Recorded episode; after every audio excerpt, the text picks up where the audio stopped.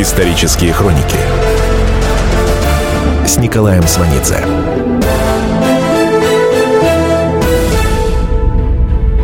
Год 1926. 22 ноября на второй сессии в ЦИК 12-го созыва был принят Уголовный кодекс РСФСР.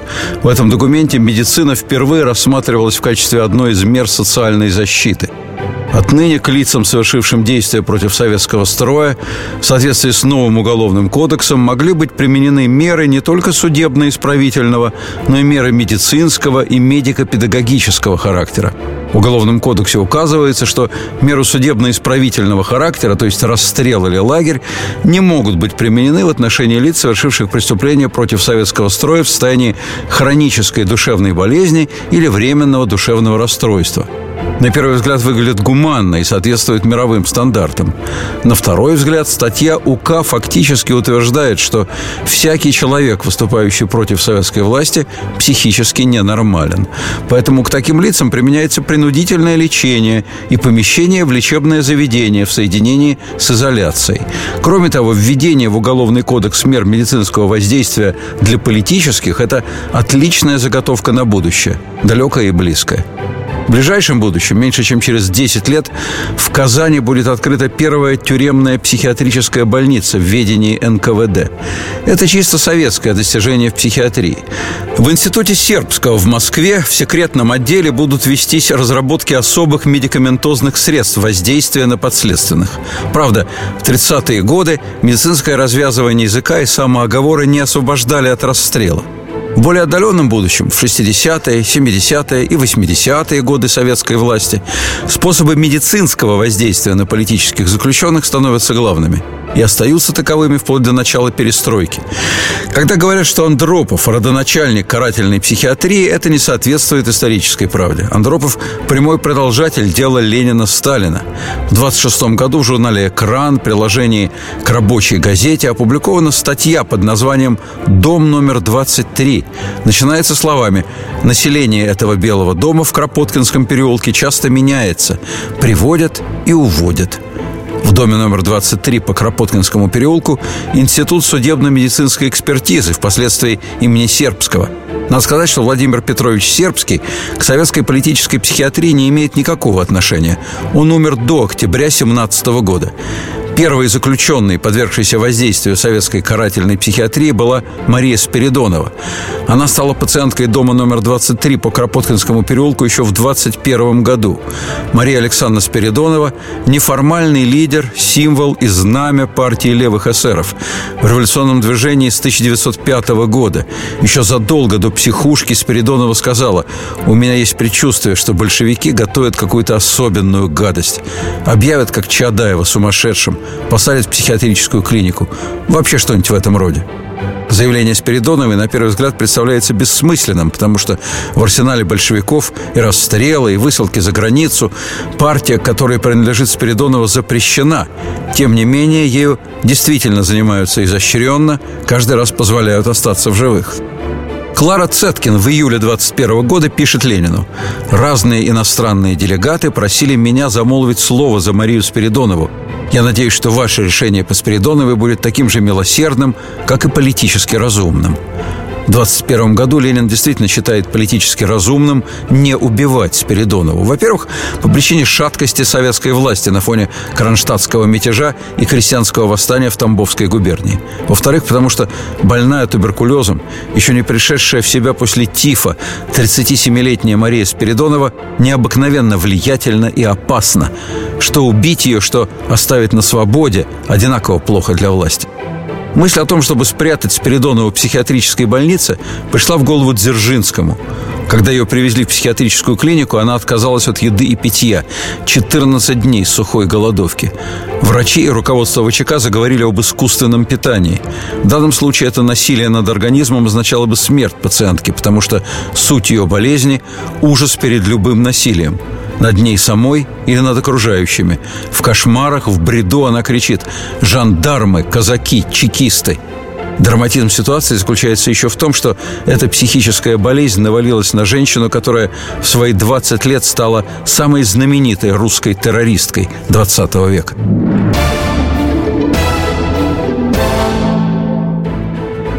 1906 году Мария Спиридонова на вокзале в Борисоглебске выстрелом из револьвера убила тамбовского губернского советника Лужиновского за подавление крестьянских беспорядков.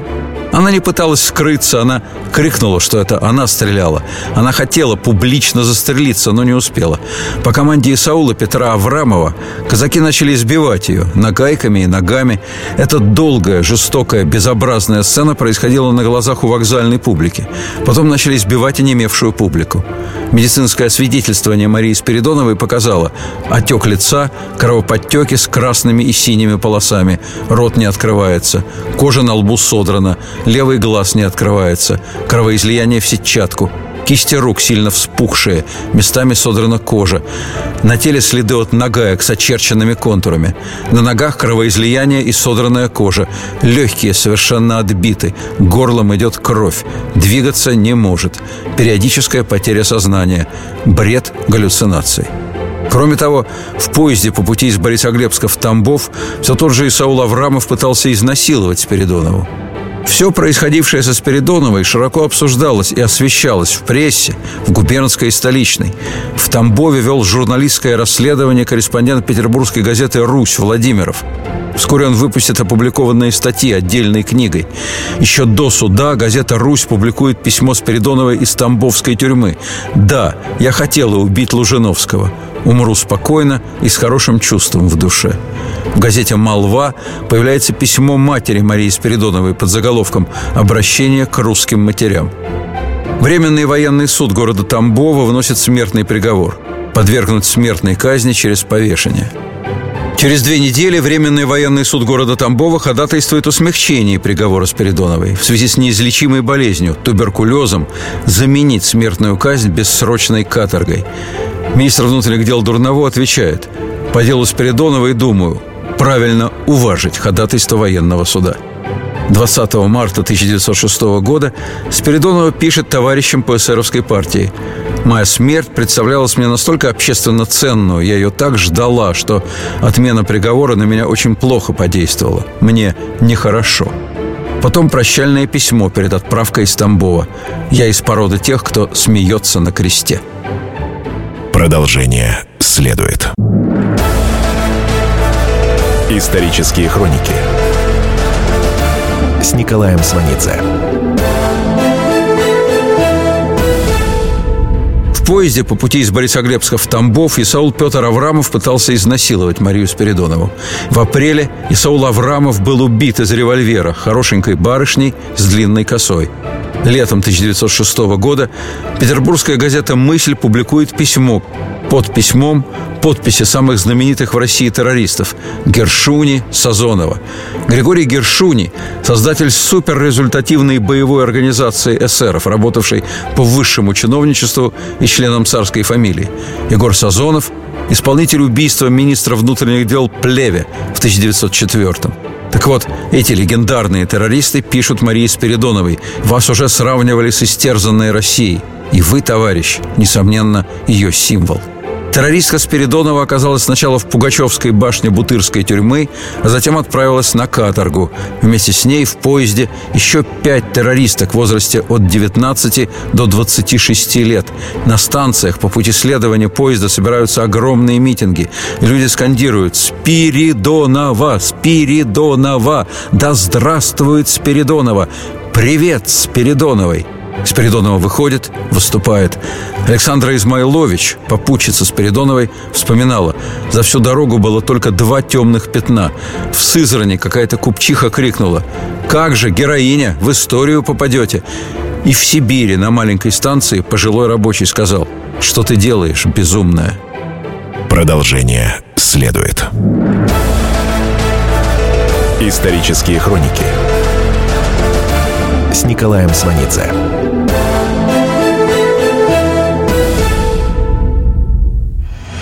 Здравствуйте, меня зовут Дмитрий Соколов-Митрич, я репортер. У меня очень важная работа. Я рассказываю хорошим людям истории про хороших людей. Мы все хотим менять мир к лучшему, но не все понимаем, что начать можно с себя и прямо сейчас. Я хочу познакомить вас с теми, кто однажды проснулся и решил начать жить по-другому.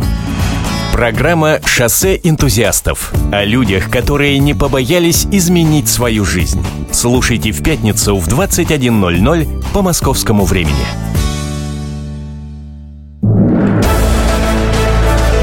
Исторические хроники с Николаем Сванидзе.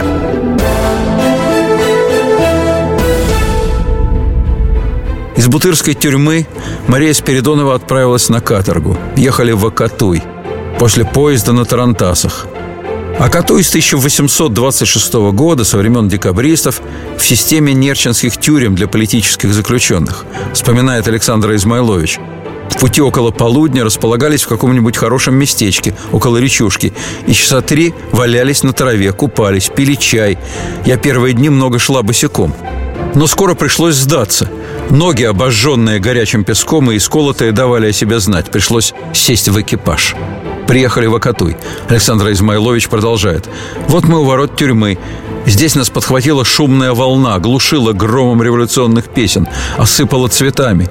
Мы оказались в каком-то дворике среди улыбающихся мужчин, женщин и детей. Дети тоже пели и бросали у нас цветами. Кругом флаги, гирлянды цветов, надписи «Да здравствует социализм! Да здравствует партия социалистов-революционеров!» Мы стояли под звуки Марсельезы и под дождем цветов, растерянные. Еле-еле нашла взглядом Гершуни и Сазонова. Какие-то дамы, жены каторжан повели нас в баню. Потом во дворике среди зелени пили чай. По приезде нашим заходил к нам начальник тюрьмы, расшаркивался, пожимал руки и все спрашивал, удобно ли будет нам в наших коморках. Надо сказать, когда это первый раз слышишь, возникает чувство внутреннего протеста. Это вранье. Это рекламный ролик по заказу начальника Акатуйской тюрьмы. Однако же это правда.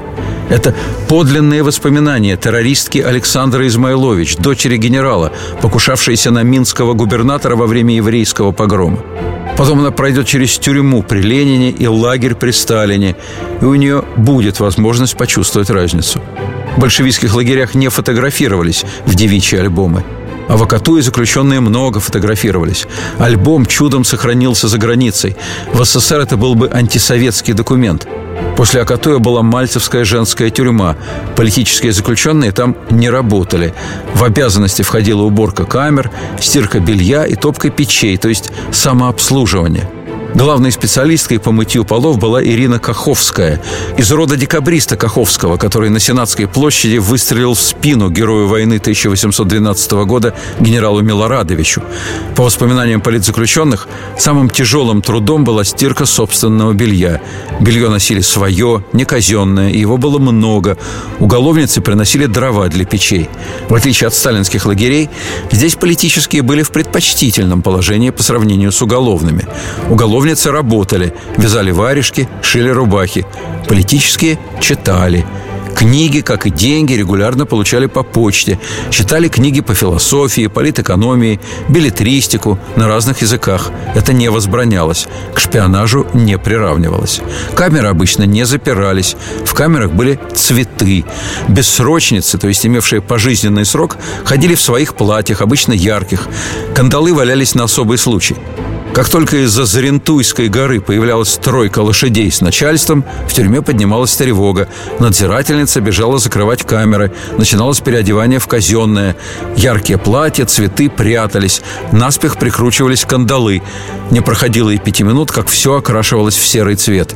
Тюрьма, как вспоминает Спиридонова, принимала завинченный вид. Исторические хроники с Николаем Сванидзе. В 1926 году Мария Спиридонова публикует книгу из воспоминаний о Нерчинской каторге. Выпускали гулять на честное слово далеко в лес, человек по 60 за раз, на весь день. Ко времени нашего приезда тюрьмы скорее походили на клубы.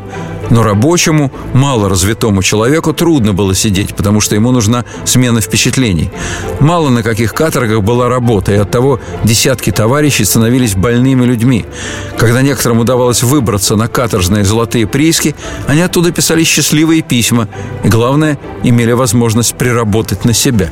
А теперь другой фрагмент воспоминаний – Как-то в нашей камере у молодой казашки начались роды. Мы требовали врача. Никто не пришел.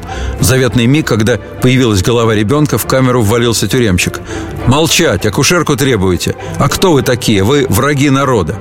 Роды продолжались. Кто-то из нас перегрыз зубами пуповину и завязал тряпочкой. Только утром появилась тюремная медсестра Сонька. Взяла родившегося ребенка, а матери приказала идти за ней. Через три недели мать вернулась к нам. Ребенка отдали в детский дом. Вскоре нам сообщили, что он умер. Это фрагмент из воспоминаний Галины Серебряковой – писательницы, жены двух членов ЦК ВКПБ Серебрякова и Сокольникова. Она пишет о советской тюрьме образца 1938 года. 1926 году воспоминания Спиридоновой о Нерчинской каторге уже никому не интересны, а то, что будет через 10 лет, еще никто представить себе не может. Масса лиц, бывших ничем до октября 17 года, к 26 году вошли во вкус власти и стали настоящим господствующим классом. У подавляющего большинства этих лиц были жены. В начале 26 года жена Каменева Ольга Давыдовна, она же сестра Троцкого, со своей приятельницей Любовью Васильевной, женой советского посла Красина, совершает шопинг в Париже. Каменева вообще часто наведывается в Париж, известно своими туалетами и неограниченностью средств. Об этом пишут французские газеты. Новый информационный повод дает оказавшаяся в Париже проездом из Норвегии в Мексику Александра Калантай. Она, конечно же, посетила те места, где жила до 17 года, свой скромный иммигрантский пансион, кафе около Сорбонны, где она сидела когда-то с мужем, которого оставила в 1898 году. А потом она отправилась по ювелирным магазинам по де ла Пе. Французские журналисты следовали за ней – Отплыла Александра Михайловна в Мексику на пароходе «Лафайет» в каюте с мраморной ванной, где всегда была подогретая океанская вода. В Норвегии в это время еще не забыт грандиозный прием по поводу годовщины Октябрьского переворота. Были сняты все залы лучшего отеля в Осло. Повсеместно были расставлены присланные из Москвы двухкилограммовые бочонки с икрой – Лед вокруг бочонков подсвечивался специальными лампочками. Хозяйка бала танцевала без устали. Финалом банкета в честь октября стал танец ногой красотки с двумя гроздями винограда в руках. В неофициальном письме Калантай писала «Провела исключительно важное деловое мероприятие. Устала до чертиков». В официальном отчете. Прием еще выше поднял авторитет Советского Союза. Все газеты пишут, что посольство царской России никогда не устраивало ничего подобного. В 26 году, когда Калантай оказалась ненадолго в Москве, нарком иностранных дел Чечерин размахивал перед ней отчетом ревизора, из которого следовало, что только в Берлине она купила 50 платьев. Она отвечала, что это поднимает престиж страны. Моя бабушка рассказывала мне – как-то она с каким-то письмом пришла к Калантай в гостиницу «Метрополь», где та проживала. Калантай встретила ее в немыслимом пеньюаре. Бабушке сразу показалось, что где-то она точно такой же уже видела. Тут надо сказать, что бабушка до революции в городе Минске делала шляпки. И хозяйка иногда направляла ее отнести коробку со шляпкой к богатым клиентам. Так вот, по пути домой от Калантай бабушка наконец вспомнила, где ей уже попадался такой пеньюар. Дело было давно, в Минске. Она принесла шляпку клиентке. Та была именно в таком пеньюаре. Она была хозяйкой дорогого борделя. С Марией Спиридоновой Александра Калантай встречалась весной 17-го. По сути, их встреча как раз и есть момент смены революционных элит. Мария Спиридонова – самая известная революционерка России. Она только что вернулась в Петербург с Востока, с каторги. Она освобождена личным указом министра юстиции Керенского в первые дни февральской революции. Александра Калантай приехала с Запада, из эмиграции. Она никому не известна. У одной в прошлом 11 лет каторги, другая Россия в глаза не видела с 1898 года. Была только пару раз наездами. Так что представление о стране у обеих относительное. Но в 17 году это не имеет существенного значения. На солдатском митинге Спиридонова и Калантай выступали по очереди.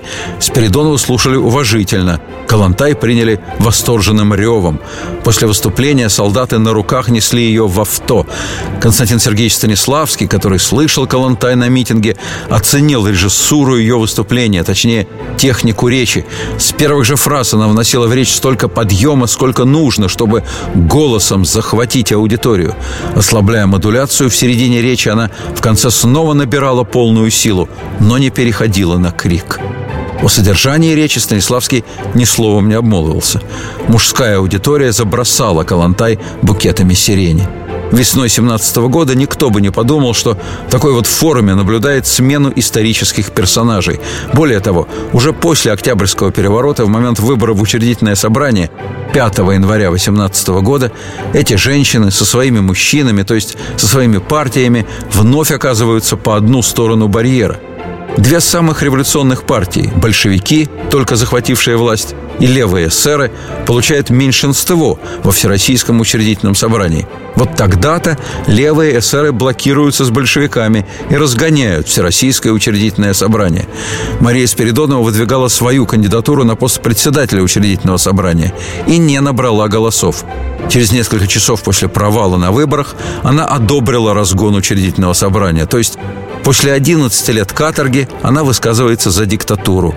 Левые эсеры – единственная и последняя политическая партия, которую терпят большевики, но только до середины 18 года. Продолжение следует. Исторические хроники с Николаем Сванидзе.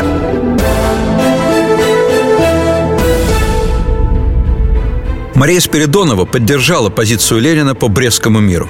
Вопреки мнению своей партии, она выступила за мир с Германией любой ценой, с любыми территориальными потерями. Кстати, под документом о полной демобилизации российской армии рядом с подписью Троцкого стоит подпись Анастасии Биценко, эсеровской террористки, которая отбывала каторгу вместе со Спиридоновой. Когда в конце марта четвертый съезд Советов ратифицировал Брестский договор с утратой огромных территорий, левые эсеры вышли из правительства. Спиридонова подчинилась партийной дисциплине. На самом деле, истинная причина разрыва с большевиками для эсерки Спиридоновой одна – большевистская политика в отношении крестьянства, продотряды, отнимающие хлеб, голод. И самое главное, большевики не отдают землю крестьянам. Дело в том, что лозунг «Земля крестьянам» – это главный эсеровский лозунг. Автор эсеровского закона о земле Илья Майоров, будущий муж Спиридоновой. Большевики лозунг «Землю крестьянам» в октябре украли или позаимствовали у эсеров и, поиспользовав, отбросили. Спиридонова таким цинизмом не отличалась. Этим она отличалась от Ленина. Ленин о Спиридоновой говорил, что она – человек, в искренности которого ни я, ни кто другой не сомневается – Самой Спиридоновой Ленин говорил, морали в политике нет, а есть только целесообразность. Продолжение следует. Исторические хроники с Николаем Сванидзе.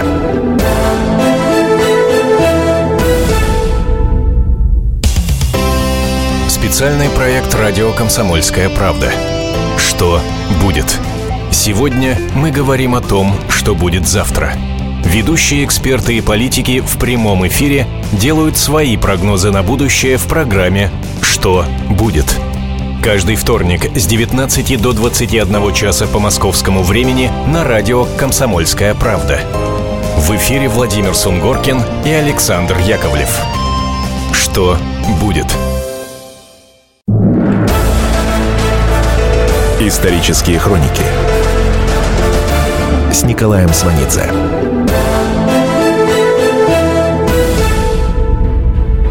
В пору белых ночей 18 года Александра Михайловна Калантай проживала в царском селе. Она устроилась в покоях Екатерины Великой. Для прогулок она выбирала те аллеи, где любила гулять императрица – Жена Луначарского, Анна, облюбовала комнаты детей последнего царя. Эти дети в этот момент еще не убиты. Их убьют через месяц. Анна Луначарская курировала детские общественные советские учреждения. Она принимала посетителей, сидя в том кресле, где императрица выслушала известие об отречении Николая II и об ее с детьми аресте. Особенно весело в комнатах Анны Луначарской было вечерами.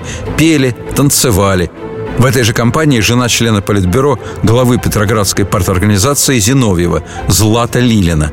Она возглавляет Петроградский ГУБ-соцвоз, а также она заместитель ГУБ-АНО, то есть она занимается в Петрограде приютами, детскими домами и образованием. Она говорит, мы должны изъять детей из пагубного влияния семьи. Скажем прямо, национализировать. И с первых же дней жизни они будут находиться под благотворным влиянием коммунистических детских садов и школ. Заставить матерей отдать советскому государству ребенка. Вот наша задача. Ясли в это время в народе называют морилками, в том смысле, что дети там мрут. А пока процесс воспитания детей и их родителей не завершен, детей высших партработников не следует пускать в обычные школы. И вообще лучше нанять домашних учителей, чтобы ребенок не общался с быдлом. Так рассуждали не только дамы столичной партверхушки, но и в регионах тоже. Пример центра вообще крайне заразителен для регионов. Из архива партии эсеров – Перед Пасхой тамбовские губернские продотряды получили из Москвы, из Наркомата продовольствия, телеграмму с приказом прислать в Москву в адрес ЦК РКПБ вагон гусей. Приказ был исполнен. Тамбовский партийный комитет поступил точно так же, и семьи партработников к Пасхе получили 30 пудов гусей. Кроме гусей, в этом документе обращает внимание слово «Пасха». Судя по распоряжению, большевики легко поступались атеистическими принципами ради доброго гуся. Да что там гуси? По распоряжению Зиновьева, который по совместительству был председателем Коминтерна, советский торгпред в Эстонии, друг юности Ленина, Георгий Соломон, должен осуществить срочную транзитную отправку в Петроград. Груз на 200 тысяч золотых марок для надобностей Коминтерна. Торгпред отправку обеспечил, но поинтересовался, что везут. Получил ответ – Ананасы, мандарины, разные фрукты в сахаре, сардинки, драгоценное белье для жены Зиновьева Лилиной, духи, мыло, инструменты для маникюра, всякие кружева, черт знает что. Груз сопровождал некто Сливкин, курьер Коминтерна, любимец партийных дам. Они наперебой говорили ему «Товарищ Сливкин, привезите мне мыло Коти, а мне духов Аткинсон». И он непременно привозит. Счета для оплаты представляются в Коминтерн. Деньги народные. И никакого марксового равенства. Они, эти большевики, с самого начала не желали придерживаться тех принципов, ради которых совершали свои преступления. Этому было объяснение. Никакая революция не может быть успешной без штаба. Штаб не должен думать о хлебе насущном. К штабу относятся люди наиболее преданные делу революции, наиболее сознательные. Они должны быть самыми сытыми. Сытость в голодной стране цементирует их партийность. Сытость в голодной стране делает их партийность нерушимой. Партийные женщины просто украшают эту партийность своими милыми потребностями. Исторические хроники с Николаем Сванидзе. Последняя эсеровская попытка ввязаться в историю – это вялый мятеж в страшную июльскую жару 18 года. Крестьянская секция в ЦИК партии левых эсеров размещалась в первом этаже здания на углу Воздвиженки и Маховой. В последних числах июня 18 года именно здесь проходило заседание ЦК партии левых эсеров. Вела заседание Спиридонова. Необходим целый ряд террористических актов. Они подтолкнут народ к открытой борьбе. Большевики, как слепые, гонят всю Россию в одну яму, откуда мы не выберемся. Наша задача – начать восстание. Начали лихо. Эсеры-чекисты Блюмкин и Андреев убили германского посла Мирбаха прямо у него в резиденции. Идея теракта – срыв Брестского мира, подписанного предателями-большевиками. Дальше уже не очень понятно. Неопределенная надежда на поддержку рабочих и крестьян – думают, что могут опереться на 600 солдат и матросов отряда Попова, который сидит в Трехсветительском переулке. Спиридонова на возникшем митинге говорит о предательстве большевиков в пользу Германии, о том, что в деревне отнимают муку. После этого она отправляется на проходивший тогда съезд Советов, чтобы объяснить всем трудящимся смысл совершенного теракта. Один из эсеровских отрядов, человек в 40, занимает телеграф – После некоторого замешательства по линии торгово-телеграфного союза направляется телеграмма, в которой предписывается не передавать телеграмм за подписью Ленина и Троцкого. В этой телеграмме партия левых эсеров в первый и последний раз названа правящей ныне партией. В штабе Попова в это время раздают сапоги и банки консервов. После того, как в штабе получили известие об аресте Спиридоновой, отдали распоряжение задерживать автомобили – Митинги в московских казармах существенных результатов не дали. Начался обстрел штаба Попова советскими войсками. Перестрелка продолжалась до утра следующего дня. Попов объявил о необходимости отступления. Все разбежались через окна и дыры в заборе. Двое убитых, 20 раненых. Этим левоэсеровский мятеж закончился.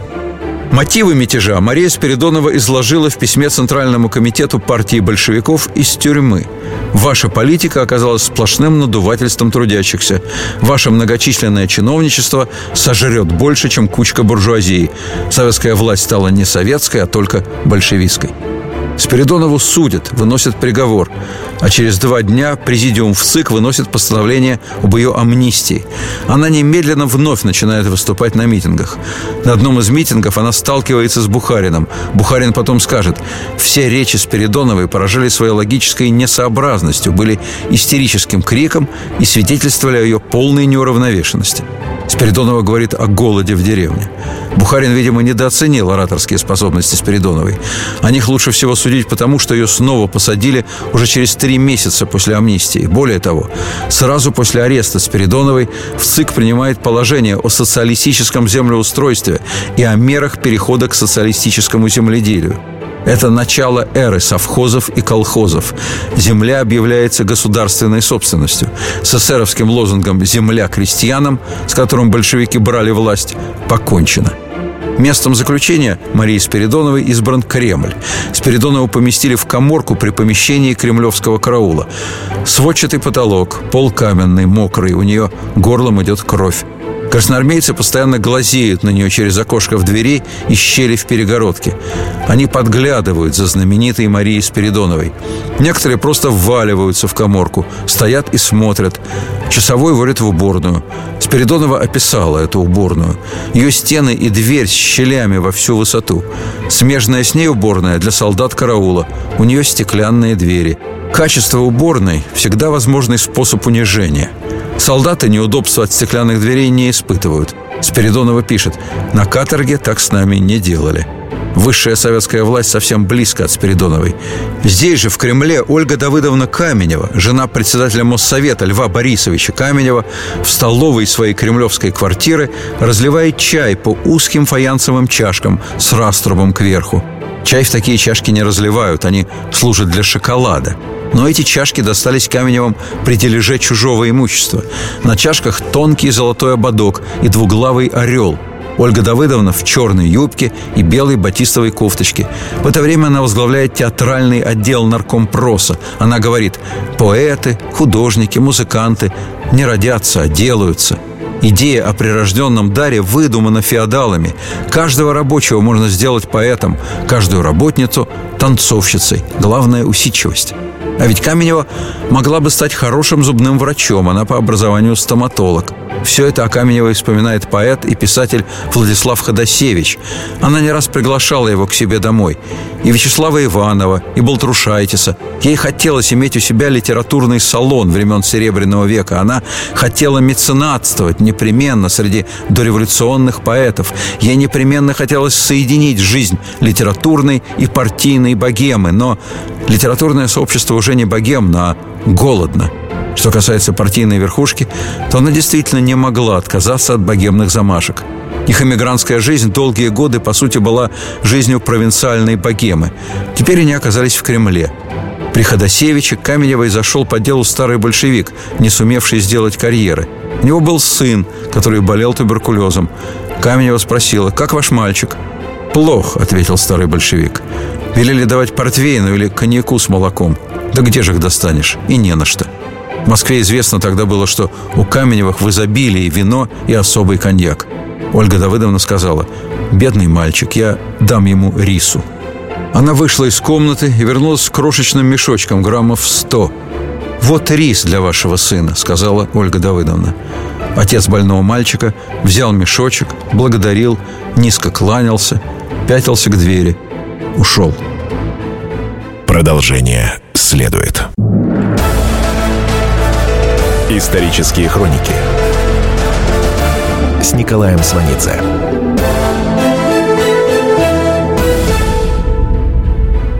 Об Ольге Каменевой вспоминает поэт и писатель Владислав Ходосевич. Она не раз приглашала его к себе домой. Как-то раз она ему рассказывала. «Вы знаете, наш сын Лютик иногда присутствует на самых важных совещаниях.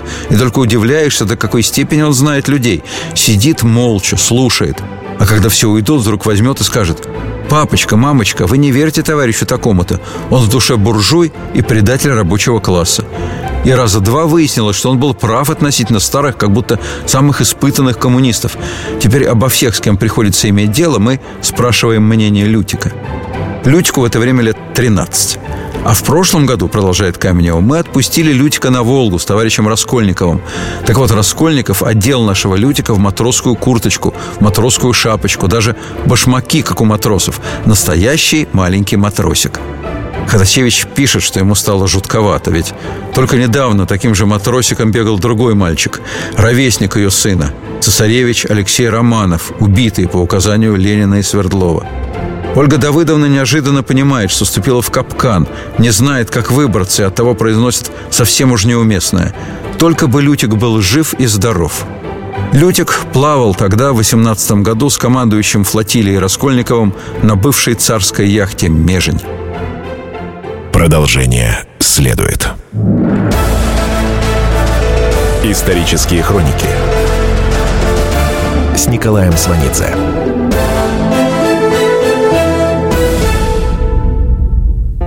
Если всех экономистов выстроить в одну линию, они все равно будут показывать в разные стороны.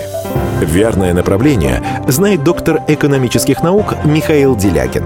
Только он знает, кто такой Доу Джонс, где у него индекс, как его колебания влияют на мировую экономику и какое отношение он имеет к пиратам Карибского моря.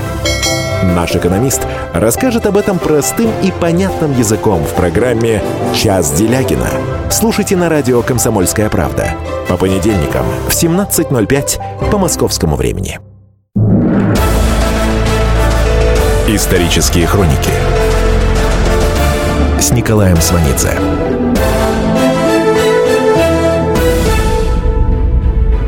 18 году с командующим флотилией Раскольниковым на бывшей царской яхте «Межень» была его жена, красавица, поэт и комиссар Лариса Рейснер. Кстати, на той же яхте находился и Лютик, сын председателя Моссовета Льва Каменева.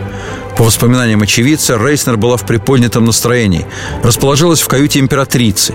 И узнав, что императрица алмазом нацарапала на оконном стекле свое имя, Лариса Михайловна зачеркнула его и рядом нацарапала собственное, тоже алмазом.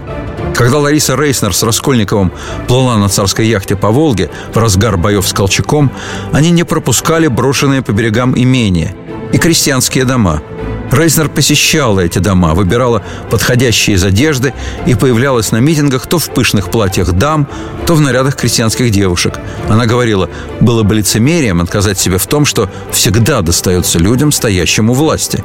Фурор произвело ее появление в Петрограде на маскараде в Доме искусств – Рейснер обещала трем поэтам, что явится в платье по эскизу Бакста для балета «Карнавал». И она в нем явилась, несмотря на то, что бесценное платье охранялось в Мариинке целой командой гардеробщиц и портных.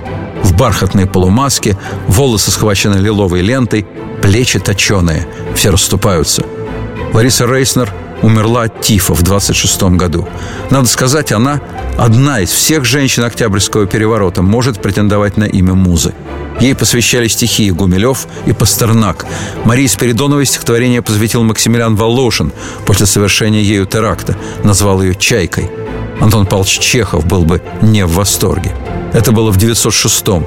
Через 10 лет, в 26-м она забыта – с эсерами покончено. Правда, Спиридонову держат в ссылке. После тюрьмы и после психушки она в Ташкенте. В свое время в кремлевском заключении Спиридонова писала «Никогда я так не хотела быть свободной, как сейчас». В ссылке в 26 году она ничего подобного не пишет. А женщины, которые проживают в Кремле в 26 году, чувствуют себя совершенно свободными и в полной безопасности. Ряды дам с дореволюционным стажем расширились к этому времени за счет свежего пополнения. Новые женщины пришли в эти ряды разными путями. Одни, как молоденькая жена Бухарина, вышли из семей большевиков первого поколения и ощущали себя наследственным новым дворянством. Другие уже побывали замужем за эсерами, но потом расстались с бывшими мужьями. Иногда в силу политического чутья, а иногда просто потому, что влюблялись, а новые мужья оказывались к тому же партчиновниками, то есть завидной партией. Были и третьи. Барышни из хороших семей, что называется, из бывших. Их молодые люди были перебиты в гражданскую или уехали из России, а барышни остались. И когда в их город входила красная бригада, одна барышня прибегала к другой и, захлебываясь, кричала «Что ты тут сидишь? Командиры у них интересные, молодые, в форме. Ну, как белые офицеры. Побежим скорее в городской сад». И они бежали в сад. Им хотелось найти защиту. Казалось, что выйти замуж за командира – это и есть защита. К тому же Ленин перед смертью сказал, что сейчас передышка до прихода мировой революции. И они расслабились. Расслабились настолько, что Ольга Давыдовна Каменева, сестра Льва Давыдовича Троцкого, совсем заигралась в великую княгиню, интригующую при дворе. По кремлевским слухам того времени, именно она сыграла ведущую роль в обострении отношений между мужем и братом, то есть между Каменевым и Троцким. Троцкий был повержен после победы над сторонником мировой революции Троцким, Сталин выступил с тезисом о построении социализма в одной стране. Каменев и Зиновьев, которые помогали Сталину валить Троцкого, теперь выступили было против. Сталин немедленно приклеил им ярлык левой оппозиции. Тогда они попытались блокироваться с Троцким или он с ними. Блокировка вышла недолгой. 4 октября 26 года Троцкий и Зиновьев направили в Политбюро письмо о прекращении полемики – Через неделю Сталин на заседании Политбюро сказал, не подлежит сомнению, что оппозиция потерпела жестокое поражение. Ясно также, что возмущение в рядах партии против оппозиции растет. Еще через две недели 15-я партконференция единодушно утвердила сталинский лозунг построения стализма в одной стране в качестве официальной политики партии. Более он не подвергался сомнению. Сталина не подвел его экономический, а точнее политический нюх. НЭП это очень своеобразная экономическая свобода в очень узких рамках, в 26 году исчерпывал отпущенные ему властью возможности. Налоговый пресс на население вдавлен до отказа, но советский бюджет не в состоянии справиться с кризисом промышленности. Советская бюрократическая система ничего не могла извлечь из произведенной национализации. Попытки займов у населения провалились ввиду нищеты населения. Экономика требовала мощных частных инвестиций и ухода от командной системы системы. Но это уже вопрос политики, вопрос власти. Лозунг построения социализма в одной стране – это сталинский выбор в пользу власти. Этот выбор означал отказ от экономики 20 века в пользу экономической модели, основанной на рабском труде. Иными словами, работать сколько прикажет государство, есть по карточкам и жить по разрешению. Жизнь на воле и жизнь на зоне сольются в сообщающемся сосуде. Ленинская гвардия и их женщины не должны были удивляться сталинской политике. Даром эксплуатировать население, уничтожать оппонентов, не оставлять в живых предшественников вместе с детьми – это ленинская политика. Просто теперь каток пошел по их телам. Что касается Марии Спиридоновой, то она полностью поддержала сталинскую индустриализацию и особенно коллективизацию. Она сказала, что она совершенно политически разоружилась, и что сталинская власть и есть настоящая советская власть, потому что она пользуется всенародной поддержкой. Она и правда пользовалась всенародной поддержкой. В 1937 году Спиридонова обвинили в организации покушения на Ворошилова и опять посадили. В 1941 году ее расстреляли в Орловской тюрьме в один день вместе с Ольгой Каменевой. Сын Каменевой, Лютик, вырос, стал летчиком и тоже был расстрелян. Продолжение следует. Кто владеет информацией, тот владеет миром. Будьте в курсе событий, находясь вне дома или офиса. Установите на свой смартфон приложение «Радио Комсомольская правда». Слушайте в любой точке мира. Новости, интервью, комментарии. Доступны версии для iOS и Android. Радио «Комсомольская правда». В вашем мобильном.